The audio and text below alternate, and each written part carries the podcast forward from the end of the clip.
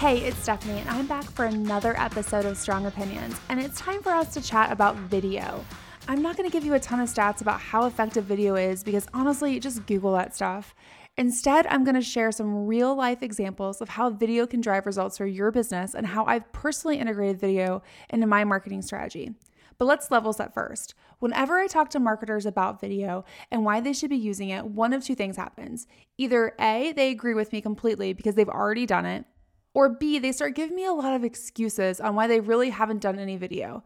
And it's because they don't have a videographer, it's expensive, they don't have the right equipment, they don't have enough time, blah, blah, blah, blah, blah. I get it. Video used to be hard. That's right, it used to be hard. Today, everyone is carrying around an actual video camera in their pocket thanks to the iPhone. So, enough with the excuses. Any video is better than no video. Grab your iPhone, record a video, spend a few minutes editing it on your iPhone if you have to, and then post it on social media. Today's consumers want authenticity, and nothing is more authentic than using your iPhone to film a video for your brand. Plus, do you realize how much more relatable it makes you? And what's the worst that could happen? You have some really crappy lighting? Guess what? The world's not going to end. We're not talking about filming a Super Bowl commercial here. We're talking about finding ways to connect with consumers using video. And your mantra should be any video is better than no video. Now, how do you create great videos? Well, I found it starts with a couple of simple ideas and it doesn't require a huge budget. Don't get me wrong, there are a ton of videos out there that have large budgets and some of them are super impressive. But I've really found that most of those, us don't have those types of budgets anymore. And honestly, marketing is moving way too fast to sometimes wait to create a video over the course of multiple months.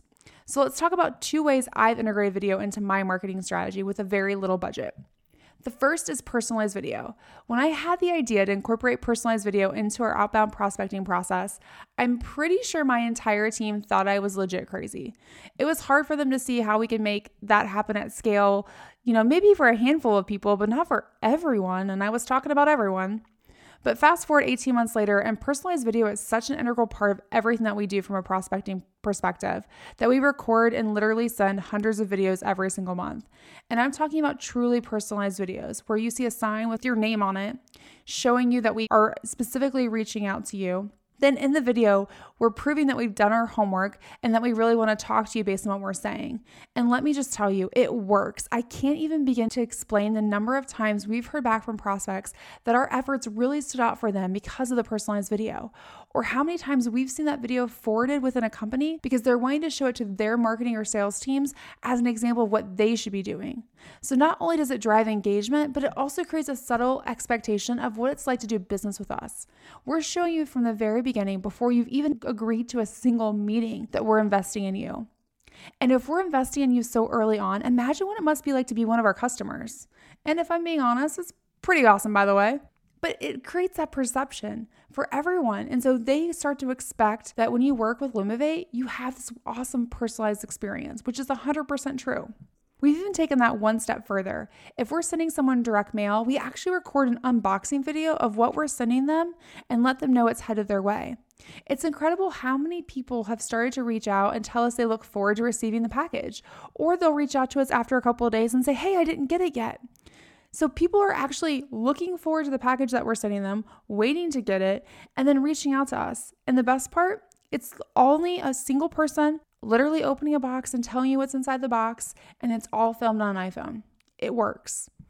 Another way we've incorporated video is through a weekly animated whiteboard video series that we like to call Whiteboard Wednesdays. And if I'm being truthful, this was another one of my crazy ideas that the team thought there was absolutely no way we could accomplish. And don't get me wrong, the first few weeks of creating it were hard. It took a long time, but we got into our groove. We started having a library of illustrations we've used across videos, and it became so much faster. We've been successfully launching weekly videos for almost two years now, and it's been a great way to educate our audience, promote our brand, and really people now look forward to seeing those every week which also might be part of the reason why we're about to change it up pretty soon. That's right. Now that people have actually really enjoyed seeing them for almost two years and they like it and they expect it, it's time to shake things up and do something totally different on video. And I bet we're even going to see better results because of it. So, if you're not using video today, I honestly don't know why anymore. You're out of excuses. Spend 20 minutes brainstorming some video topics. Grab your iPhone, start filming. There's no reason why you can't create video content, and there's very few reasons why it can't be great video content anymore. If you're enjoying Strong Opinions, then leave us a rating and review on iTunes and feel free to tweet me at StephanieCox04 and tell me what topic you'd like to hear me discuss on a future episode of Strong Opinions.